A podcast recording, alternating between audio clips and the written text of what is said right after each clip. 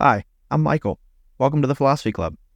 We're a group of lifelong friends digging into some of life's most interesting and biggest questions. We hope you enjoy.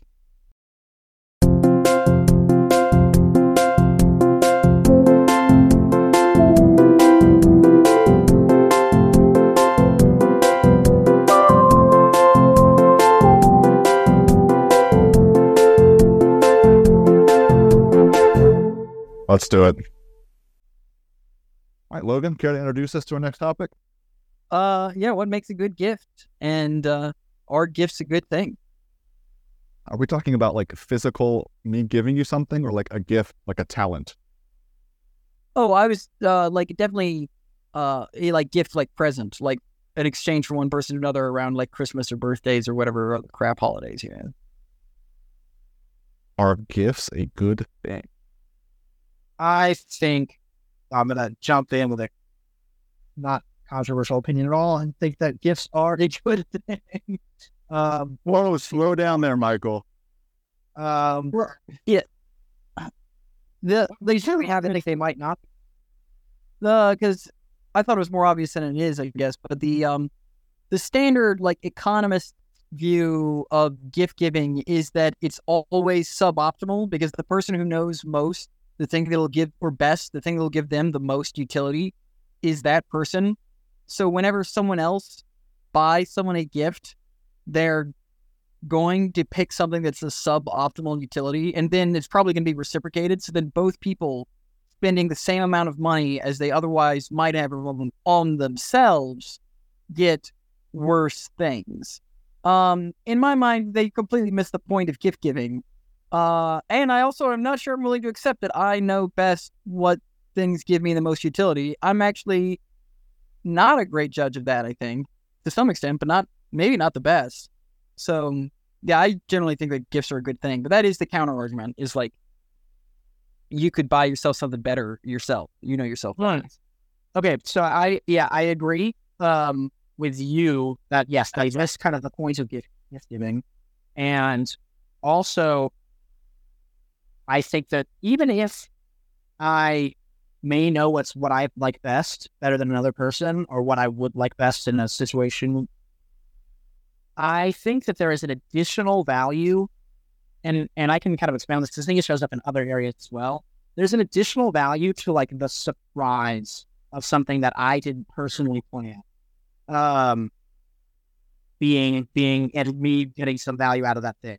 So like yeah, like even if say I don't know, like if I if I'm getting a pair of shoes as a gift for Christmas or something, um, even if I would have picked out the exact same pair of shoes, having like not asked for them and receiving them anyways, there's something very like fun about that. I think there is some weird Yeah. additional little value there. And I don't know that I can put a word behind it, but there is a value to that. And to me, it's a similar value to, and I've, I've used this example before in totally other situations, but it's like when you're back in the days of cable, when like you're flipping through the channels and a movie you love happens to be on TV or coming on and you get to it, that's also, I think, better than if I had just put in the DVD.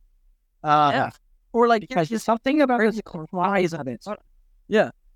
Something, yeah, agreed. Yeah, something about the surprise of it adds a little value for some.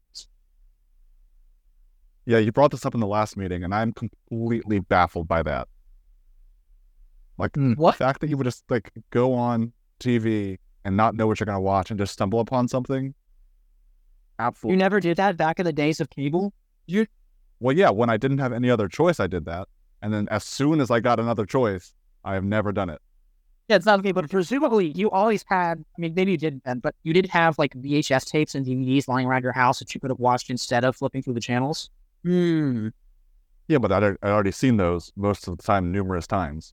Yeah, but sometimes well, if the, the the scenario I'm presenting is one in which flipping through the channels, I may even stumble across a movie I have seen multiple times, and it's still better than if I had chosen to put on that DVD. And Logan, you you're the same way. Well, yeah, uh, or even think of it this way: is like I still listen to the radio in the car, not as much as Mike, but not zero. And if I hear a song that I like remotely am familiar with and kind of like on the radio, I'm singing along. I'm having a great time. Whereas like it might not even be in any of my like Spotify like regular playlists that I go to. Ben, does it what we're going to work working out for you in terms of a gift? Do you do you feel like if, if you're gifted a, a pair of shoes, for instance, that you would have otherwise bought, it's it's better in some way? Well, so I do want to lay a caveat to anything I'll say in this conversation. Do you guys know like the the five love languages? Yeah, I think so. I'm vaguely aware of it, but yeah. Gift giving, words of appreciation, um, performing services, isn't it? Um, Gift giving, access service, words of appreciation, quality time, and physical touch. Mhm. So it's this. It's agree with it or not. It's this concept from a guy named Gary Chapman about you know everyone has a different way they give and receive love. And in taking this test, I am like literally a zero on gift giving. So I've never been a huge fan of getting gifts, and giving gifts stresses me out. So well, give, Yeah, give, I'll say that again. I agree that giving gifts are very stressful. Um, but I've never gotten a gift that you're like, man, that was that was a really good gift. Well done. I I do appreciate the thought of gifts and that it, it indicates that someone cares about me. I'm not sure I've ever gotten a gift that like surprised me in a way that I, I use it Really? Yep. At least not since I've been like an adult. There's never been anything you're like, oh, I would have never thought to get this. Um, what a cool thing that you got for me, and now I use it all the time.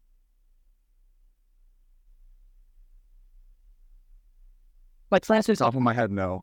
I got uh, like a gag gift, like a stocking stuffer once. Um, a little like one of those sleep masks, like with the elastic band that goes around your head and you put over your eyes. Um, and it was like it was a gag because it said like Sleeping Beauty on it or something like that. Um, and I used that thing for a certain period of time, like every single day. I mean, I was working nights, and so I was often like sleeping until like Right. the afternoon. So it was helpful, like practically speaking. But it's something I would have never even thought to buy for myself. Um, Hmm. and it was terrific. Uh, it was a wonderful gift because it was something, yeah, again, like it. I don't know. Um, and I think even if I was the sort of thing I had thought to buy for myself, I would have appreciated getting it as a gift more than if I had just bought it myself. Let me throw out this example. What if every month you gave Amazon a surprise gift budget and at some point during the month they would send you an item within your budget that they think you would like? Would that mean anything to you? Would that be better than having received the item or purchasing the item yourself? Because that would give you the surprise element. It's kind of a fun concept. It's much less fun than thinking there's a person who I know is So are those two separate goods then? The the utility of, of knowing someone cares about you and also the surprise? Yeah. Yeah, I'd have to say that it comes. Yeah. It's uh, because So- it's not like a game with Amazon. It's kind of like a game with other people. I don't know. How so? Well, there's like an additional level of interaction, and you can be like, you can be like, wow, that was really well done. I would feel silly telling Amazon that that was really well done. Because like a good a good gift kind of demonstrates a certain like degree of knowledge of what someone's life is like and what the sort of things they'll get some use out of. Um, which is in part why it's like so difficult to get a good gift for someone you don't know very. Like I don't know if you guys have ever been part of like a large group like Secret Santa or anything like that. Um, but if you get like if you pull the name of like someone in a group who you are less familiar with, it's much harder to give like a a good gift or like a meaningful gift just because like I mean I know some vague generalities of what this person's life is like, but um, and I might get lucky in picking something that they, but like it doesn't seem it's much harder to to pick something out. Yeah. Um, do you know anyone who's a particularly good gift giver?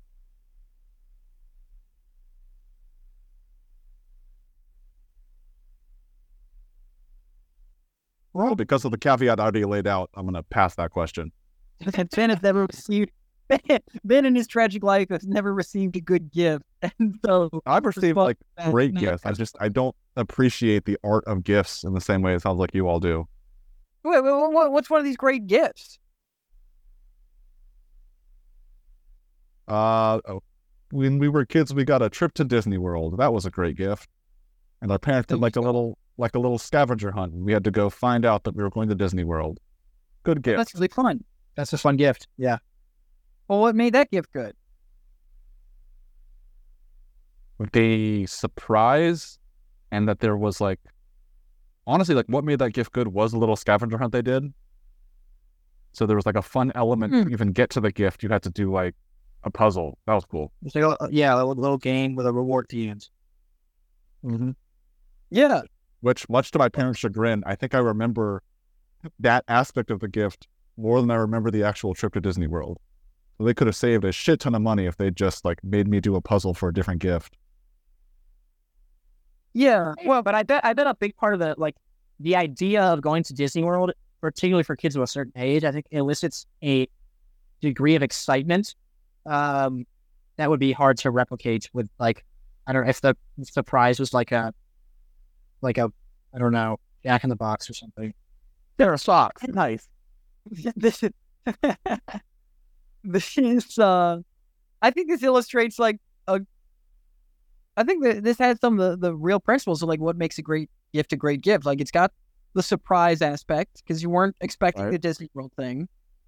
It's got it's also at least somewhat tailored to you. One like Disney World, like you were obviously excited, but two like the puzzle game thing seems right up your alley.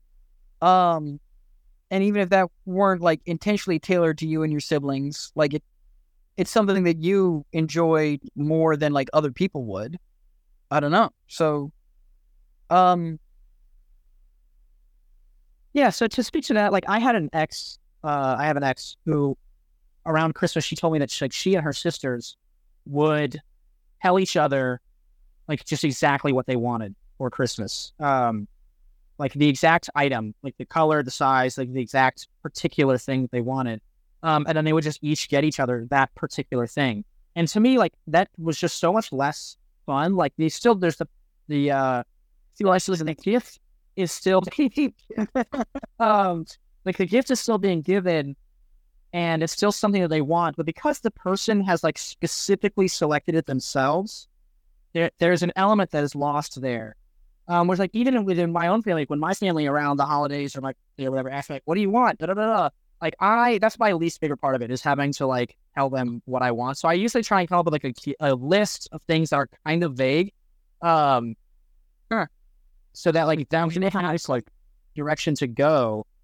But yeah, you never did like christmas list but i guess no, it's you a sort Christmas of list. had. Absolutely, yeah. Um, but and, and even as a kid, like it, like I remember, like you know, you get the little catalog from like Walmart or Target or whatever, and we would go through, we'd like circle things. But the idea was always like we made it such a long list that you're not getting everything. So there's some surprise like which things you get, and then also my parents would always end up picking some things that were not on the list at all. You know, quite often those were the best things. So, um, you can. So this makes me like now I'm thinking surprise is more and more an important aspect. Is like one I I was like in middle school I think, and I wanted the Beatles rock band for Wii because we had we had a Wii or whatnot. I just really wanted the Beatles rock band uh game. Um, and my I had broadcasted this very early, and my parents had said that like, oh yeah, yeah, I'm sorry, like they just don't what it wasn't in the blah blah blah blah blah. We're just not getting it this year. Uh, can you think of anything else? And yada yada yada. But then they eventually gave it gave me that exact thing. And so I remember it being just absolutely ecstatic. Like it was just a great day. And it wasn't and it wasn't even like it wasn't uh and like I had picked the gift myself. It was the fact that they had been able to just make me think that I wasn't getting it added a tremendous amount to that to that gift. I don't know. So yeah, I sounds like emotional manipulation Huh? it just sounds like emotional manipulation but I really enjoyed it. It was super fun. Yeah, and that's also, I mean, I think part of the reason we like wrap gifts, um, like you, you don't go up to like you, you don't like Christmas Eve have a tree with just like all the things like clearly laid out, so like you know exactly what you're getting, like who's getting what the next day, like that. Say like that. Even the idea of that is so preposterous that like, uh, because the fun part of the fun of a gift is the like unveiling, the surprise, the like learning what it is, the yeah, the the, the going from not knowing to is is part of the fun. Um, to getting something that you weren't totally expecting. I think yeah, that is a crucial element of a good gift. Yeah. All right, so I very much, I, I think I very much agree with that. But this place I'm going to take it next sounds preposterous. What if instead of like getting gifts on Christmas or your birthday, there was a two week buffer in either direction where randomly you would get those gifts on a, on a random day in that range? More like Seems a like it would offer. Well, Hanukkah's there's still like a set number of days you're getting gifts. Yeah. It seems like adding additional temporal surprise should make this that much better, but that just sounds ridiculous. Okay, I've got a different way of thinking about that. Uh, this is really dark, but it's uh, a similar scenario. Um, so in Dostoevsky's novel *The Idiot*, early on, uh, one of the characters they're, they're talking about executions because Russia in the time didn't have like public executions, but France still did. And this guy had spent a lot of time in France, and he so they're asking him about watching public executions. Like, yeah, I did see one, and it was like, and he was looking at the prisoner, and they took him up the guillotine, and they took the bag off his head, and they cut his head off. And he's like, the unendurable part. If I were in that prisoner's situation, the unendurable part of that would be knowing exactly when I was going to die. To know 15 minutes beforehand, I'm going to die in 15 minutes. And then to know like 10 minutes beforehand, I'm going to die in 10 minutes. And then to know like moments as you're stepping up the ladder, like I'm about to die here. And then they take the bag off your head, like I'm really about to die. And he's like the last, the very last minuscule seconds of living would be so unendurably long and so filled with anticipation that that itself would be much worse than the execution itself. Similarly, knowing exactly when you're getting the gift, you build that anticipation and you know exactly how long it's going to be. And I think that actually adds to the thrill of getting the gift if you know when it's going to be because you have that anticipation aspect. Um, So, do you think that exact scenario actually happened to Dostoevsky, where he was arrested and in jail, and then they told him he was going to be executed, just for them to grant a stay of execution, like literally on the firing line? I think something like that, yeah. Um, but this, in this scenario, the, the character didn't was just watching an execution and watched the guy's head come off. But yeah, I think Dostoevsky did. Yeah, yeah, that's Yeah. a good point. Huh? Yeah, that would be brutal. But he knows something. I think so. Yeah, I guess he would know. He knows what he's talking about, didn't he? um, I think I agree with you. Yeah, that the anticipation, just like Ben with your example of the Disney World gift, part of like the obviously like it wasn't like you finished a scavenger hunt and then like we're at Disney World. Um, it's that like you found out awesome, which which would be awesome. Actually, that's true. Oh, yeah, but it, it like also you got to find out that you were going to Disney World and then be excited about going to Disney World, um, for that for whatever period of time Yeah, I want to I want to push back on the example Logan just gave. So it's going to be for obvious reasons impossible to create a perfect comparison. But I think if you told me at some point in the next month on a random day you're going to be executed, that would be way worse than knowing exactly when it was going to happen. Because at least if I know it's going to happen, I can theoretically enjoy the time up to the point. But if I don't know what's going to happen, it could just be any time. I have the anxiety continuously. Oh no, I I completely disagree with that. Um, because if I know exactly when it's going to happen, I'd be counting the breaths until it happens. Whereas if I don't know exactly, I can't do that, and so I'm not. I wouldn't be quite so wrapped up about it.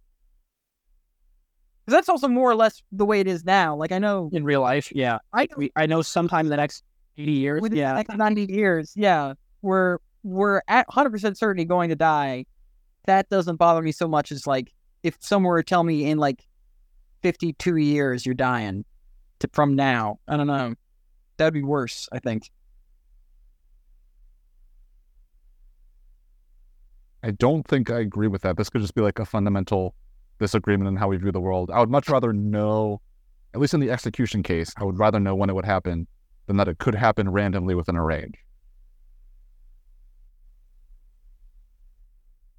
Uh. Well, the execution case is bad either way because at some point you would know, oh fuck, it's about to happen, and then that would still be the worst part. Like the worst part would be like like the last fifteen minutes. the moments before. Yeah, Hmm. I think maybe So I guess, but you we could all you could we could change the scenario such that like at some point in time you will be uh you know executed by a sniper unbeknownst to you within the next month, or you could say that like in exactly one month you will be executed. And no, the one after that's not like the exact same. Um, but no, but one of them you don't you don't see it coming, and those yeah, it's it's one of those things you don't see the actual like. There's no like tying of the hands and putting the bag over the head and like, all right, it's happening right now. Um, even if you didn't see that exact, thing, you didn't know what day it was going to happen. There's still there's still those few minutes of certainty. Um, those because the lo- our logos arguments that those moments are the worst. Um, and I think I'd probably agree. In a scenario where it's going to happen out of nowhere, you won't see it coming. That might be better, actually. Yeah. I think I think I agree. Yeah, wait, sorry, which side are you guys on on that sniper example? if you don't see it coming, that's better in terms of if it's a negative. So it's like like with a gift, the anticipation is the best part, not the best part, but it's a is a valuable part. And so not seeing it coming, I think you lose that. Um, it's just like I guess if you're getting executed by a sniper, not seeing it coming, you lose the anticipation of the negative, which is bad. Um, so that makes that the optimal situation. If the, if the if the anticipation is a negative anticipation, you want to limit the anticipation as much as possible. Whereas if it's a positive anticipation, maybe there's probably a limit It was like it's like so ridiculous, like it's hard to like if you oh if you like at the end of your scavenger hunt, it's like we're going to Disney World in nine months, like that's exciting, but then like the intermediate time, like it's so so remote as to be hard to really appreciate the information there. Um, whereas like it's like we're going to Disney World in a week, you get a whole week of like pretty intense anticipation. Um, you know, uh, does that make sense? well, I think that last week would be the same level of anticipation either way. True, true. Yeah. I'm not clear why, and so well, it's going away from death back to the gift example. Why in the random range framing of it, like you're not waking up every day being like, oh my gosh, this could be the day I get the gifts. Well, because most likely it's not the day you're getting the gifts. True, but it could be. It could be, but like- Most likely you're not going to win the lottery, but people still play. yeah, but you, you also know when the lottery gets drawn. People still play scratchers. True. I don't know. What- variable reward. Well, yeah, but you know, you know the result of the scratcher as soon as you scratch it. Um. Anyways, um, like it's like it's of like if you um, say you you you get you you go for a job up you job interview, and they say, all right, we'll, we'll get back to you sometime the next month, versus like, all right, we'll, we'll get back to you next month, next Friday. Um, there's a very different degree of anticipation. Like over the next month, at any point in time, I might get the email that says like you've got the job or you don't have the job. Um, versus like I know Friday I'm going to find out I got the job or I didn't get the job. There's a very different degree of anticipation there. Yeah. Yeah. You know Feeling it, the feeling is totally different. The anticipation's way more acute than if you don't know when something's going to happen. But it, unless you get all the way to the end of the month, and you're like, well, I guess I'll find out today because it hasn't happened any of the previous 29 days, so they have to email me today. Um, then you're sitting there, you know, refreshing your inbox every 30 minutes. Um, True. True. But- True. But otherwise, the rest of the month, like it's just you're just gonna look down and be like, oh, good, I got an email here, and now I know. Now I can open it and find out. Um, it's it's there's yeah, it's not. You don't get the anticipation of yeah the the anxiety, positive or negative anxiety. I think I think even a gift maybe it would be appropriate to describe it as a type of anxiety, but it's like a positive anxiety. Um, Interesting. anx- and like an anxiousness, like an unknowing. Yeah. But yeah, you you miss out on that if if the timing is is indeterminate. You it's much less intense. Yeah. Well, it's, it's not indeterminate. It's within a range. But that makes it indeterminate until you reach the end of the range and you know that and then it just becomes determinate.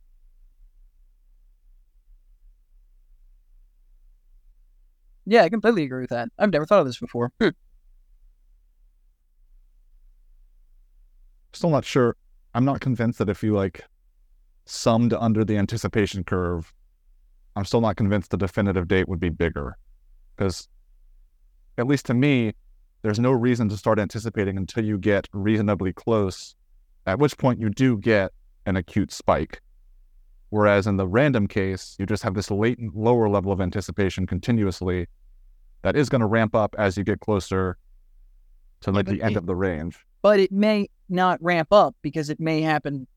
There's a 50% chance it happens in the first half of the range, in which case you have very low anticipation, period, and then you get the thing. Like, like imagine if That's a good point. Fiona. That's a good point. if you're at like an amusement park ride, you know those rides that take you up and then drop you, like the tower Yeah. drop sort of things. If you think that there's a chance it's gonna drop you while you're like ten feet off the ground, that's way less fun than like knowing you've got to get like kind of all the way up to the top and then you're gonna get dropped at some point. Like if if it could just randomly drop you at any point in time, it's a sixty foot tower, and you could be randomly you're just likely to drop in the first ten feet as you are the last ten feet. That's I don't know, much less interesting until you get to the top of the tower. Um, whereas knowing that you're going to get dropped, even though it's kind of like, oh, I could get dropped anytime in the next two minutes while I'm sitting here at the top of this tower, um, Yeah. you know what's going to happen up there. Once you reach that point, you're now in like the area of anticipation, or like you're like, oh, this is going to happen here. Just like Christmas Eve, like you know, like oh, it's going to happen tomorrow, like I, it's going to happen. Um, so there's that like pent up, there's that there's that anxiousness and anxiety. Whereas if you're like sometime in the month of December, I'm going to get a, a bunch of gifts. That's much less intense. Yeah, I completely agree with that. Very. Sure, on the tower example, past the like, I, I so I agree with the way you framed it. The the knowledge case is more intense, but that's because there's a chance, there's a good chance of the ride not being thrilling at all. Like if it drops in the first ten feet, So Hmm, to continue never a with reason Michael's to- example, um, have you ever ridden in the Griffon at um, William and Mary? Not William and Mary, fucking Williams Gardens, Busch Gardens. Yeah. Um, I've not. Great ride. But the key to this ride is it's it's pretty much one big drop. But the best part about this drop, this roller coaster ride, is like you come up and then you plateau and you go on a small semicircle. You can see out for a long ass way and appreciate how high you are. And you're just creeping along right there. But the very best part of the ride is right before the like 90 degree drop. You you go you go you drop like two or three feet, just enough so that everyone is facing straight down, like their eyes are looking down at the ground, and like they're like your torso, which would ordinarily be sitting upright, is now parallel with the ground below you, and you're just like it stops there for like two or three seconds, and you're like, holy fuck, and then it drops. Um, and that's easily the best part of that ride and why it's so good. Like if they they could have made the ride so that it just had that semicircle thing and then just smoothly went into the fast descent, and it would not be nearly as fun. Because the best part of that ride is when you stop right there and you're like, and for like two or three seconds, you're like worried that like maybe I've made some horrible mistake. Um, that's, and then you have the Yeah. right. Just Yeah. like I think it, when I when I think back on Christmas morning, like the most exciting part of Christmas morning is like while I'm downstairs trying to like wait on my parents to wake up so they can come downstairs and I can start opening things. Like like so right up to the moment that I can as a little kid, that like final moment of anticipation. Just I guess like if the on the opposite side, the, the execution of the ex- person being executed. Um, like the wor- most intense part is those moments where the hood is over the head and just before it's going to happen yeah, the, the knowing it's going to happen basically right now is, or very, very soon, that sensation, that anxiety is, is valuable, whether positive or negative. It, it has a distinct value, I think. You guys are gonna hate me for saying this, but I think we have another heap problem. Because I'm thinking like once you get to the top of the tower. So, so the problem with Michael's initial example is it's like you have variable intensity. Like the ride could just end up not being intense at all if it drops too early. But if I get to the top of the tower and it stops, and I have two scenarios: either there's a countdown that tells me when it's going to drop, or at some point it's going to drop, and I don't know when. I think the latter is way more intense. So, if you, but you do know that it's within like a reasonable range. Like you know, you're not gonna be sitting up there for an hour. There's your heap. What if what what if you didn't know what the reasonable range was? Like at some point, Hey, I uh, I actually think that this one has kind of a solution to it. So, um, Okay. the like obviously you could become if you were to stop at the Griffon at the top for a sufficiently long time, you'd be accustomed to that stimulus. If you were to wait there for an hour, you'd be merely uncomfortable and not excited to fall. You um, but whether you wait there for like two seconds or like thirty seconds, I don't think actually matters that much. Um, and uh, the reason I think is is in like uh, thinking fast and slow. Uh, Daniel Kahneman spends like a few chapters talking about like which version of ourselves uh you want to please, and he's like, you've got two distinct versions: the person who experiences it in the moment and the person who remembers it, and the way they characterize it is different. So, for example, uh, I think I, I'm sure we've talked about this before, but the example he's one of the examples he cites in the book is like you could have person A who has their hands in ice cold water for 30 seconds and then gets to take their hands out of the water and then rate that experience and how unpleasant it was. So it's like unpleasant because ice cold water for that long is unpleasant, but it's not like crazy. It's not like they're going to be harmed in a real way or like experience trauma. Person B also has their whole hands held in ice cold water for 30 seconds. And then after that, they put their hands into slightly less cold, but still moderately uncomfortably cold water for 10 seconds. Um, and then takes their hands out of the water. And then, so person A and person B both spent 30 full seconds in equally cold water. And then person A's experience is over after that. And then person B's experience, they get still uncomfortable, but less uncomfortable water for an additional 10 seconds or some amount of time. And then they asked both people, how bad was the experience?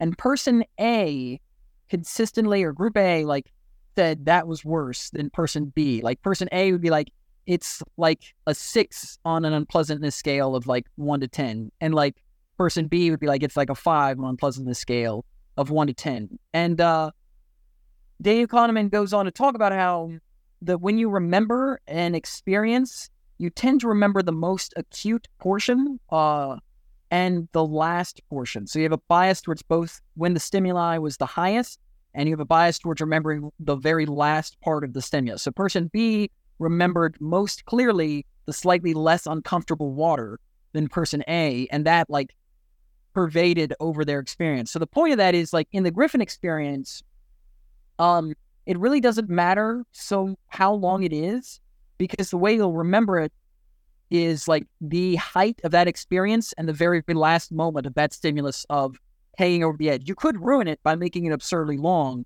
but there's a pretty wide range where as long as it's not absurdly long, it'll be super fucking intense. Um, and it doesn't when you remember it after the fact, it won't matter if it was 10 seconds or 30 seconds. Um, you'll probably rate it very similarly because you will only really remember the last second or two and the way it felt at its most intense. So I don't really think it is a heap problem because there's such a wide range where it would be where it would work. Does that make sense? I think I can buy that. I so the, the, what I'm saying is the heap is I don't know where that point of absurdity is where you have to wait so long that it just ruins the experience. That was Yeah. the heap I was referring to. Yeah.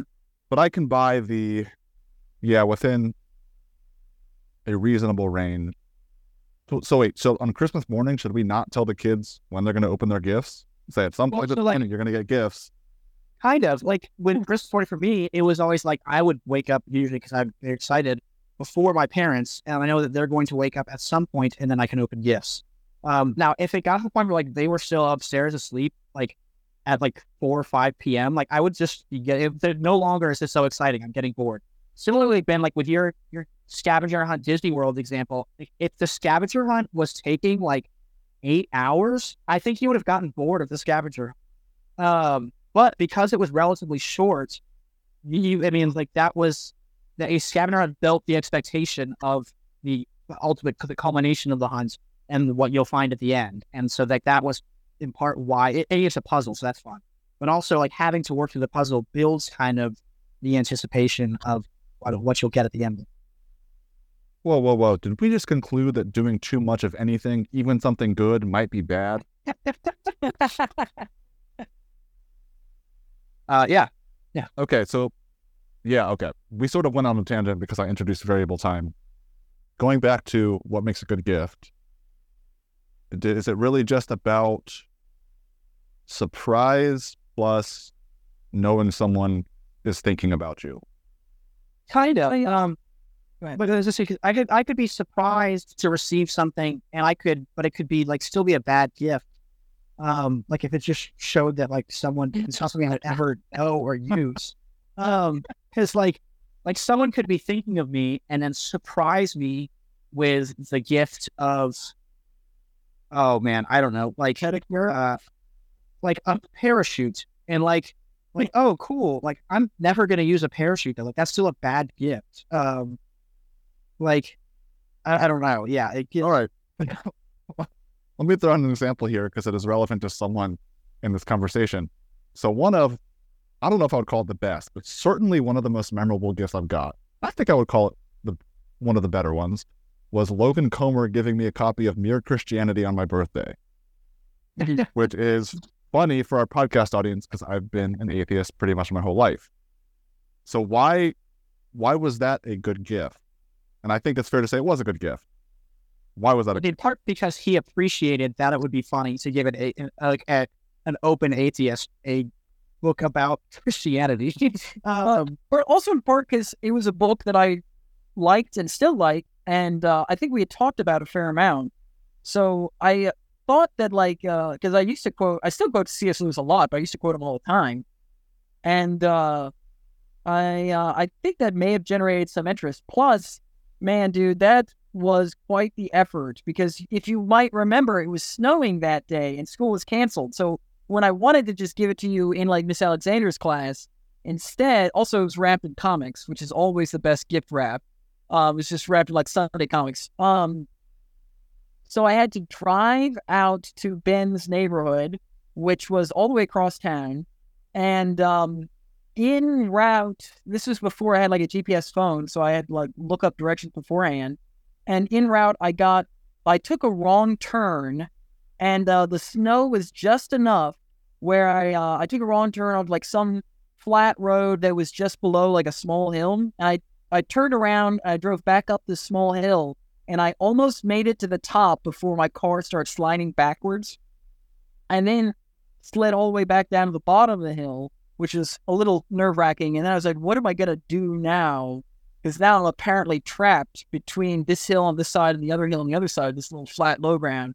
And I was like, okay, I'll just go faster. And so then I just went, I just did like 45 miles an hour in Ben's neighborhood up, just crested this hill, managed to go back down, finally righted my turn, uh, or found where I went wrong, made it to Ben's house, and Ben wasn't home. It was Margot who answered the door. um, so I think all the effort that went into that gift, Ben, was manifest in uh, when you actually got it. Yeah. were you aware of all that effort on receiving the gift though? And if not, does that impact the quality of the gift? So I'm sure I at least was able to reason because there was snow on the ground that Logan went through a lot to to get it to me. But no, I did not know all of these details, and it does make it a better gift. Okay, so effort clearly a part.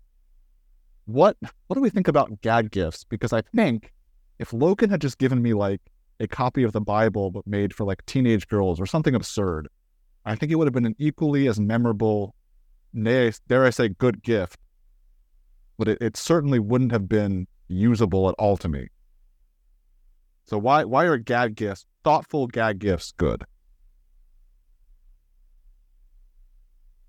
Because there's still, still, yeah, in order for it to be a, a good and thoughtful gag gift, it also demonstrates a both both a, a degree of effort, um, like someone's put some degree of thought into this, and also like a knowledge of the person, like a familiarity with the person, to know them well enough to know what kind of a gag will land. Hmm. So just like with a good gift, you have to know the person well enough to know what kind of a gift will be genuinely appreciated um, and useful. For it to be a good gag, you have to know what kind of a gift will be, if not useful, the, the, the bit will still land.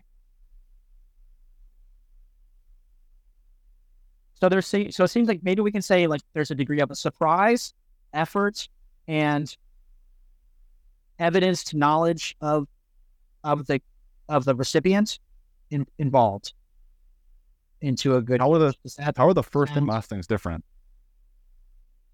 surprise or oh, oh what what effort and the knowledge or the Yeah, effort. Sorry, but maybe I just misheard you. So you said effort, think- I knowledge. effort. Um, like like Logan had to go through a lot to get that book to you, um, and that impacts the quality of it.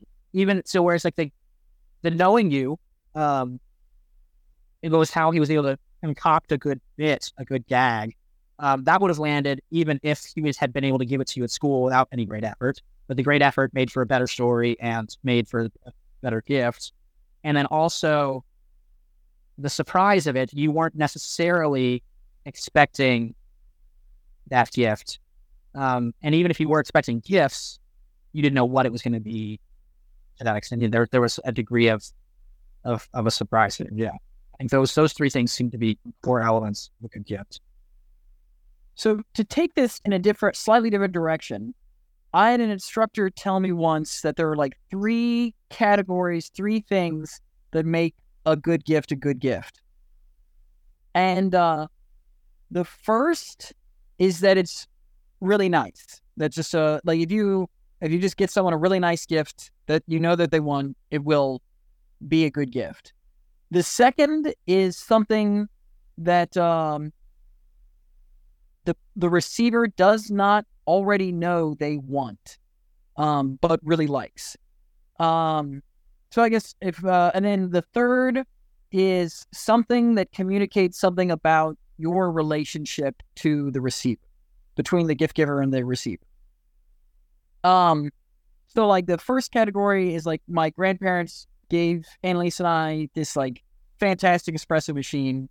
It was like it was like 800 bucks. Crazy expensive. Something i never would have bought for ourselves.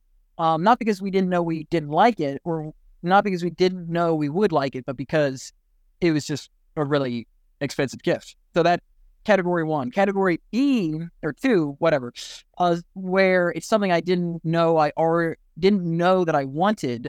Um one of the best gifts i've ever gotten was from mckinsey who i would like to revisit this with at some point because I think she's actually one of the best gift givers I know. But uh, it was like four or five years ago, and she gave me um, these ink dip pens, uh, which I at the when I first got it, I was like, this is just way too pretentious. There's no way I'd ever use them. But I actually found that they were super fun for writing letters, um, and really really enjoyed them. So that like falls into that second category of something that I did not know that I would even like until I had it and turned out I really liked. Um and then and which I also think where the surprise comes in partly because like the very top I think that's like the very top tier gift is like if you couldn't have even with all the money in the world if you couldn't give yourself a better gift that's like a really really great gift. I think that's part of that. And the third one is like sentimental stuff and um I don't know this is this is like giving like a pen to a professor or some crap like that or like um maybe not like top tier gifts but like i generally think of these like in like professional-ish settings or like more restrained settings like something that like uh you know or or uh, here's actually a good one is um my french host family gave me uh a night flight in french vol de nuit um because they had heard me talking about it as like one of my instructors' uh, favorite books on like leadership, um, or involving leadership, and it was originally written in French. It was about the by the same guy who wrote The Little Prince, and my uh, host family gave that to me as like you know because I learned French while I was there, and they put up with my terrible learning capacities and stuff. So that says something meaningful about the relationship and that gift itself, and that made it a lot better than just like a cheap paperback book. Um, and I honestly really buy that framework. I had not the we've talked about the uh, uh, surprise and anticipation more than I thought we would, uh, and I didn't realize quite how important those were. But like honestly, that seems like a decent working framework for good gift giving in general. I don't know. And it seems like our surprise and anticipation maps on to like category two specifically. of uh, gifts you really weren't expecting or didn't know you wanted? Yeah. Um I think so. Um yeah. But even with the example, like for instance, like the the espresso machine, like that was on your wedding registry. Um, so you uh, you had asked for like a specific thing, but also there was a whole list of things. Like you knew your grandparents were going to get you a gift, and you knew it was going to be something off of the registry, you didn't necessarily know what it was going to be. That's true. It would make it a lot better. Yeah. So there was still some degree of surprise there. Well, yeah, I think prize is more important than I had originally given it credit. Yeah. And I think that your gift of Mere Christianity to Ben would fall in that third category of a gift that that is related to a relationship between people because The two of us, yeah. Yeah. because you you I mean there's like I mean obviously we do this philosophy club so there's a degree of like intellectualism in, baked into our friendship. And um and knowing that Ben is an atheist is part of what makes that gift good and kind of a good bit. Um and also Ben but also simultaneously you know that Ben is aware that that's a book that you genuinely get a lot out of. Um so there's a lot baked into the the understanding of the giving of that gift it does include a lot of understanding of the relationship there.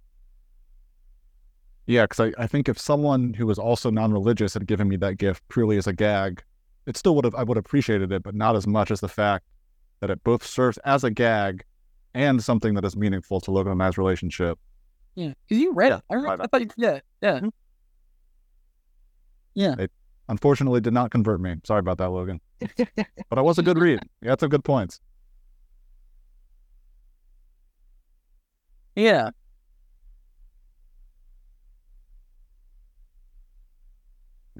Yeah, I think I like that three part, um, three maybe three categories of gifts, and I think I'm also liking our framework of these other elements that within gifts that fall into those various categories that might impact the quality of the gift.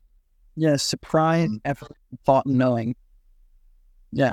The I think the most interesting takeaway I've gotten from this one is that you could automatically make a gift better merely by increasing the anticipation, um, which takes no or very little like thought or effort. But if you're like, oh, you know, ten days from now, you're getting a gift. It'll be Yeah, give you, and then like you're like five days from now, you're definitely getting a gift. That on the other hand, though, you have to actually have like a decent ish gift, so it's not a complete letdown. But as long as it's got some minimum qualities, you could make any gift giving experience a little better just by like hyping up the anticipation a little. I agree actually, because even if I like, if I'm like, hey Ben, I put something in the mail for you, like you'll be you'll be kind of looking for it every time you check your mail for the next Yeah. week or whatever. Yeah, hmm. Wait, but that's that's kind of evidence of a variable time frame. but Because still every day, a range. Like if, if it if it hasn't arrived within like a week, like, did you put that thing in the mail? Like I know you said something. Did it get lost? Like you'll or if I'm like, oh, sometime in the next year, Ben, I'm mailing you this thing. Like that would be much less exciting for you. But if I'm like, hey, it's in the mail, you know it's gonna come within a reasonable number of days. So Yeah. Okay, every time you go to check the mailbox in that reasonable frame will be exciting to some extent. all right. Why does the the psychology of a slot machine not transfer over here? So why is me saying in ten days you might get a gift? Why does that not fly at all? But that works really well again in scenarios like a slot machine, where the the the reward is uncertain. And human beings notably are drawn to scenarios where the reward is uncertain. So now I think it's time for a quad chart where in one in one situation we've got uh certain reward and uncertain time. Another we've got certain reward and certain time. And another we've got certain time and uncertain reward. So a slot machine is a certain time. Every time you pull it, it's only like a few set seconds until you get a response which is an uncertain reward. Um, the other end of the spectrum is a certain time and a certain reward, or a certain thing at least, which is like gifts on Christmas morning or death in the case of being a character in a Dostoevsky novel. Um, and that allows you to build for a more, a much greater anticipation, I think. Um, because the other one, like, the time is certain, but the reward is uncertain. But if you have uncertain time and uncertain reward, that's just living your normal daily life. Yeah, There's okay, nothing that. to that. I don't know. All right, so if I'm like in a relationship with someone, that's still leaves certain uncertain time and certain reward. Um. Yeah, I don't know. I think that, but uh, yeah, I guess I guess that's the thing is like, it's the reward. Uh, yeah, I guess either way, time being certain adds to the anticipation for both a slot machine where the reward is uncertain, or for Christmas morning where the reward is certain. I think there's actually a different element of a gift that is what really distinguishes the slot machine uh, Uh-huh. from a gift, and that's that the slot machine um, is a game of chance. A gift is an intention. There's there's intention behind a gift that's not present for the slot machine.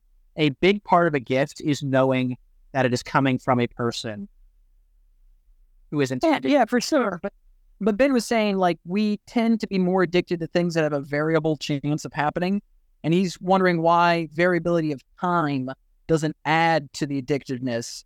Whereas you and I both think pretty certainly that variability of time detracts from the anticipation and makes it less cool.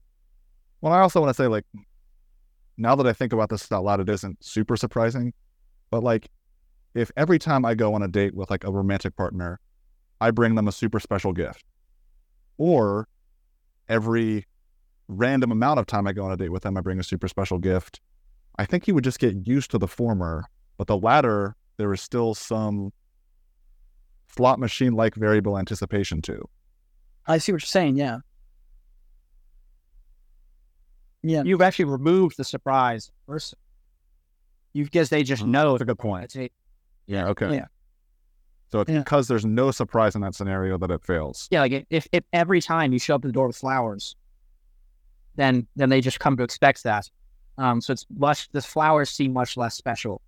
Um, whereas like if if you just okay every once in a blue moon stop by and pick up flowers on the way, that's a fun mm. surprise and a great gift. So it's again, it's because mm-hmm. there's an element of surprise. It seems like surprise keeps coming up. Yeah, it seems to be a much bigger than I would have thought just jumping into this. Um, Yeah. Yeah. That's a good point. Well, I guess surprise is almost the difference between a gift and a transaction. Whoa. I think hmm. I agree with that, and that sounds really deep. So a, a known gift is just a transaction. I guess so. Or Yeah. it feels more. Okay, so going back to the example we gave earlier, if I basically decide in advance what I'm getting someone for Christmas with that person, now we're just transacting on Christmas Day. There's no Yeah. longer an exchange of gifts. Yeah, I think I think I could buy that. yeah.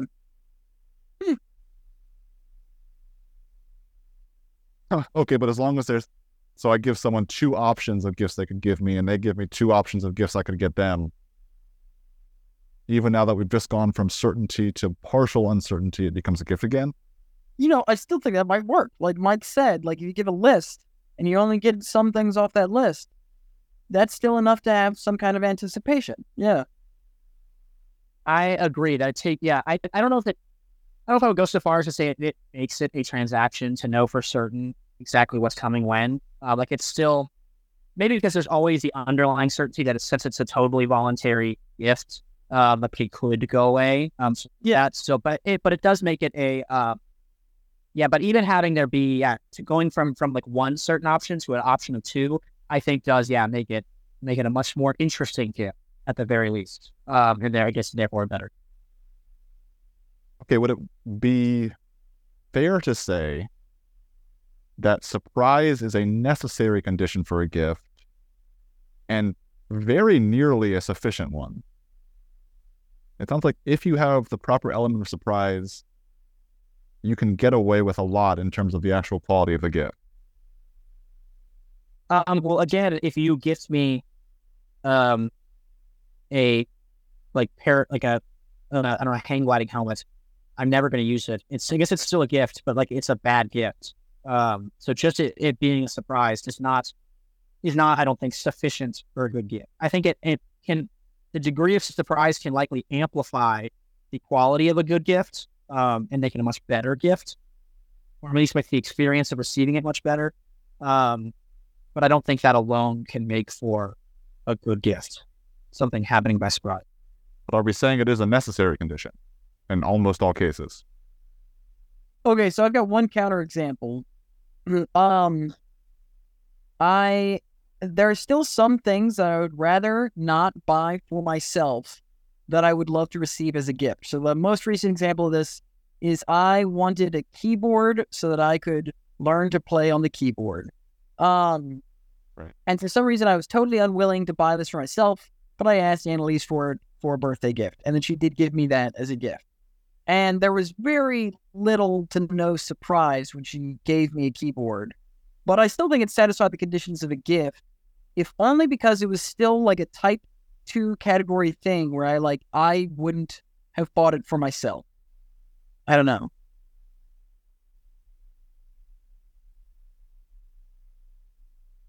All right, so then are we saying that the framework that Logan introduced is what defines a good gift and then surprise only amplifies? Or are we just saying that these are like multiple different characteristics that you need to have a certain combination of for a gift to be good? I like that better. Um, Yeah. that like yeah, yeah, that like maybe one or one or so, like maybe none of these qualities are totally necessary. I mean, probably some of them. Um, surprise may not be totally necessary. Um, but if Logan had given Annalise a list of like five things, like a keyboard, big, all of which he would never buy himself. Like if it was like I don't know, like a keyboard and a tr- Yeah, that would have been and an electric bass, um, then like the keyboard is more of a fun surprise, and so that that amplifies the. Well, then Um, what I think the keyboard does still sound like a good gift, um, even without, like even if, if Logan was, I guess again, kind of like the the bringing flowers to the door every single date, like it's still a nice thing because in theory, Annalise could have gotten something else. She could have gotten something he didn't ask for at all, um, or or or you know, or got him nothing at all. Um, so because there's still that wiggle room, even if it's extremely unlikely, it still is like so. Maybe some degree of surprise is necessary. There must at least be the option to get either nothing or something totally different, um, or else, yeah, it probably is a trans. Um, but as long as there's at least that sort of like nominal possibility, then even a, a, a real like a, a practically speaking lack of surprise, you can still get a gift.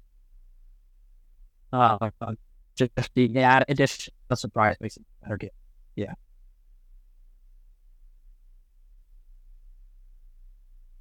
think I can buy that. Yeah. We may have reached consensus on what what makes for a good gift. Then Yeah, I think so. The relevant felt- putting it into practice. right. Well, that's not what philosophy is about. um. Well, I mean, I I will certainly be moving forward, making sure I only ever give people a list of options and never ask for anything exactly specific. Um, for my own selfish reason, very least. Uh, and then even if I was considering it before, I'm definitely not showing up every single day with flowers now. Uh, but God. And I do think I'll hype up the anticipation anytime I'm giving someone a gift from now on. Yeah, yeah. I definitely think like, yeah, like if I'm like, hey, I'm coming to Roanoke next week and I've got something for you, that will definitely, if I have something, I'm not going to be like, oh, hey, by the way, here's this thing I've got for you. Um, it's to be like, hey, when I see you next time, I've got something for you. So you'll know next time when I see you there's a thing I'm going to be getting you. You just don't know what it is. Wow. Yeah, this is a weirdly practical subject. I've learned so much. Okay, but we've also determined that you shouldn't say that I maybe have something for you when I see you in Roanoke next week. But at least when it comes to gifts, there has to be a certainty that you will get something. Yeah, and at a specific time. Hell Yeah. Okay. Yeah, like I shouldn't like it would be weird for you like, hey Ben, I'm rolling a set of dice. If it's an even number, which I'm not gonna tell you, but if it's an even number, I'm bringing you something. Um, if it's an odd number, I'll have nothing. uh, like that seems yeah, that does not seem bad. Uh